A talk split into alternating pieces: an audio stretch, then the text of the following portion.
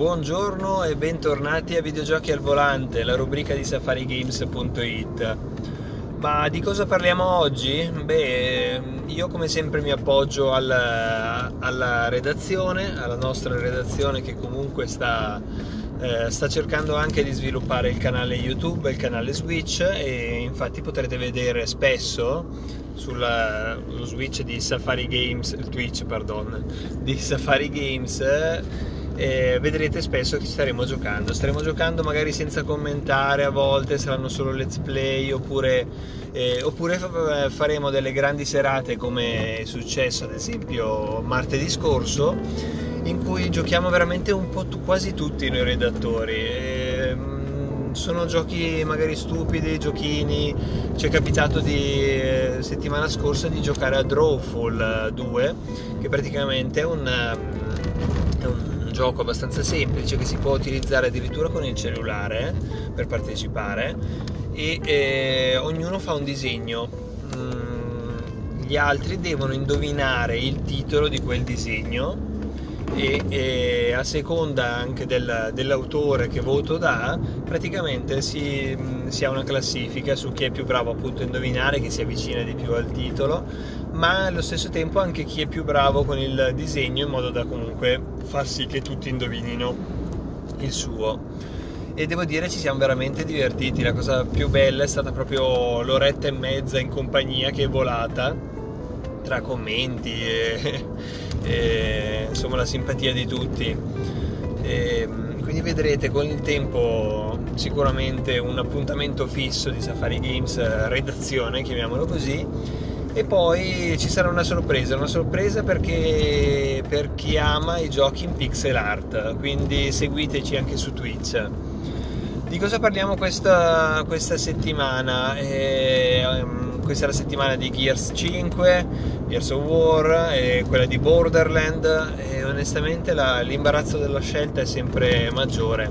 È un periodo fiorente per i videogiochi, quello che va da settembre a dicembre, meno per le nostre tasche, perché oggettivamente uscirà tant- su qualsiasi piattaforma usciranno dei AAA comunque imperdibili e spesso anche multipiatta come appunto Borderlands 3 e, e cosa, cosa, possiamo fare se non consigliarvelo?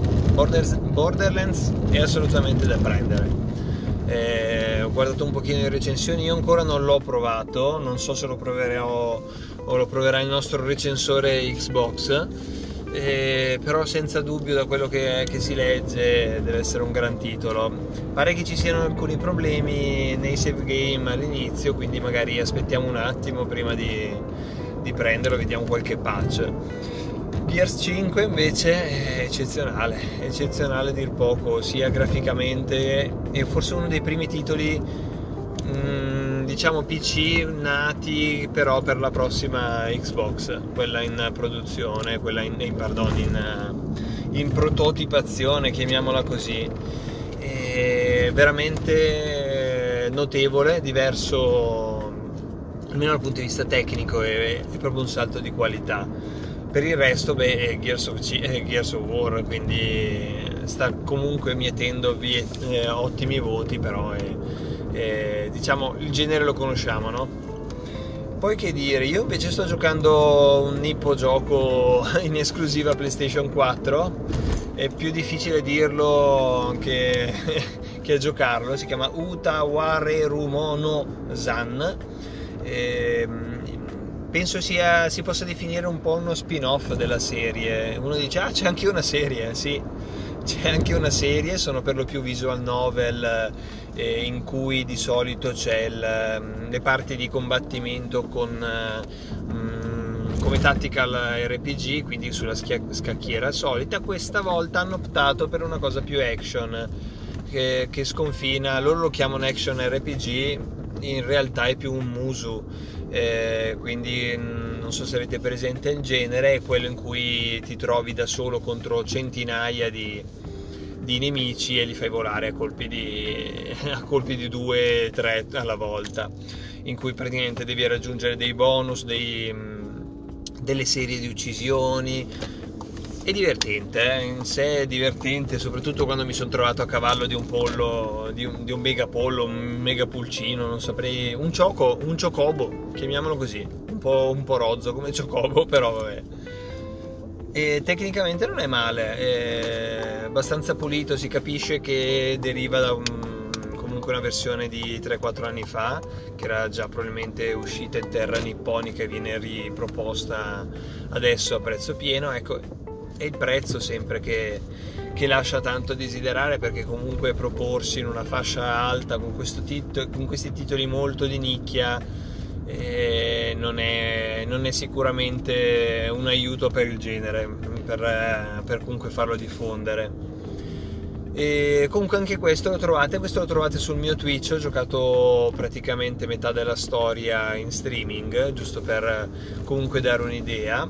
Ci sono tante parti di parlato, eh, di scritto ovviamente, perché è proprio in forma di visual novel, quindi deve piacere. E deve piacere. Ah, e poi un'altra cosa, quello che potrebbe essere uno scoglio per tanti è completamente in inglese inglese con l'audio giapponese che è sempre, è sempre meglio tenere eh, rispetto a altri, altri dub.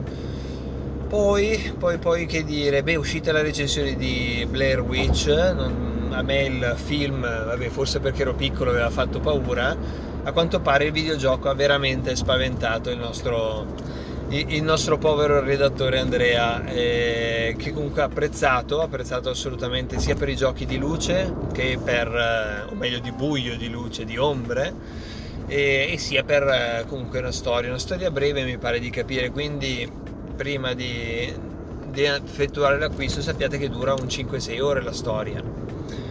E ormai questi ci sono non c'è mai una via di mezzo, cioè o ci sono i giochi da 70 ore oppure ci sono questi qui che durano veramente poco. E non so cos'è meglio, io resto dell'idea ancora del, che i giochi che durano dalle 12 alle 20 ore sono, sono quelli che apprezzi di più perché magari più intensi, sono più intensi, ovviamente Zelda e JRPG a parte. Eh ehm, però quelli di azione, non so se vi ricordate i, i, primi Call of Duty, i veri Call of Duty, Medal of Honor, cioè quelli che avevano ancora una storia, soprattutto lo sbarco in Normandia di Call of Duty, eccetera. Ecco, quelli lì comunque erano delle, dei titoli quasi da one shot, cioè in 12 ore, 16 ore massimo le si finiva. Halo, i vari che lo si chiami Elo, eh? Me, avete capito? Halo, ecco il primo io l'ho, finito in, in, co- in, cooperativa in meno di 12 ore a livello leggendario e forse anche per quello che è stato memorabile, cioè sono, eh, sono storie che comunque mh, mm, si avvicinano di più a un film, certo neanche 5-6 ore per un titolo che ho pagato 60 euro, quello è pacifico. E poi che dirvi, beh, questo mese esce Zelda, Zelda Awakening Links che è straatteso in redazione da, da, dal nostro eh, redattore Switch eh, Tesan che è un appassionato di Zelda e assolutamente non vede l'ora, l'ha già prenotato. Mi pare che esca il 20 e poi vabbè eh, a fine mese sempre per chi, eh, per chi è appassionato di JRPG esce finalmente la versione Switch di Dragon Quest 11 eh, che si dice essere si, eh, sicuramente chi l'ha già provato nelle altre versioni sa che è un gran titolo. Però anche la versione Switch dovrebbe essere veramente eh, buona. Buona anche perché diciamolo è proprio il formato della Switch il modo di giocare portatile che ti aiuta con questi titoli. Un po' come la PlayStation Vita era diventata eh, quasi un punto di riferimento, non tanto in Europa ma più in terra nipponica, era diventato un riferimento per i JRPG. E forse la modalità portatile, mm, non lo so. Comunque, fi- questo eh, Dragon, Dragon, Quest uscirà nei giorni in cui saremo al Milano Games Week. Eh, sì, perché Safari Games sarà, sarà presente, saremo presenti come ospiti ovviamente eh, come tutti voi e quindi magari ci incontreremo, magari no, però farebbe piacere comunque avere un feedback anche dai nostri ascoltatori, dai nostri lettori. Ehm, che cosa dire? Ieri leggevo che Bethesda ha scelto il Milan Games Week come location per un grande annuncio. Quale sarà? Allora, di grandi annunci da, da, Bethesda ormai non è che mi aspetto chissà che cosa, anche perché per tirarsi su dopo tutto quello che, che è stato fatto nell'ultimo periodo ci vorrà veramente un grande, una grande svolta. Che tra l'altro si parla sempre male di Fallout 76, ma l'avete provato dopo le ultime patch? Avete provato il, tutta la parte che è stata aggiunta? E forse è il caso di riprenderlo, forse adesso potrebbe essere molto più interessante eh, di, quando, di quando è uscito. Comunque il grande annuncio potrebbe essere Doom Eternal oppure un, so, un Elder Scroll 76, no questo non penso perché pare che siano veramente in alto mare da quel punto di vista. A proposito di Elder Scroll, e poi magari finiamo per oggi, eh, l'altro giorno ho, mm, mi è caduto l'occhio su una total conversion di Skyrim che si chiama Skywind. Eh, altro non è che Morrowind completamente ricreato in, eh, con il motore grafico di Skyrim. Devo dire che è impressionante il lavoro che hanno fatto. Anche perché è un gioco del 2002 che viene riproposto con la grafica del, di una generazione fa, eh, 2012 e comunque veramente, veramente impressionante il lavoro che stanno facendo tutti questi modder. Tutti chiederanno e quando, e quando, esce visto che è gratuito e chi ha Skyrim lo può giocare? Ecco come al solito uscirà quando sarà pronto. Ormai questo è il mantra.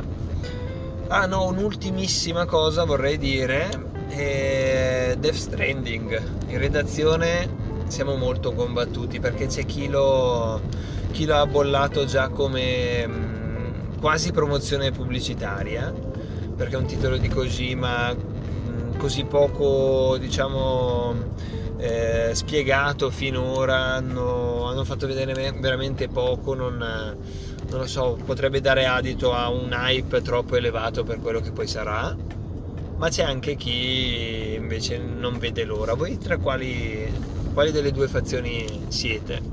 Lo aspettate oppure pensate che sia un grande flop?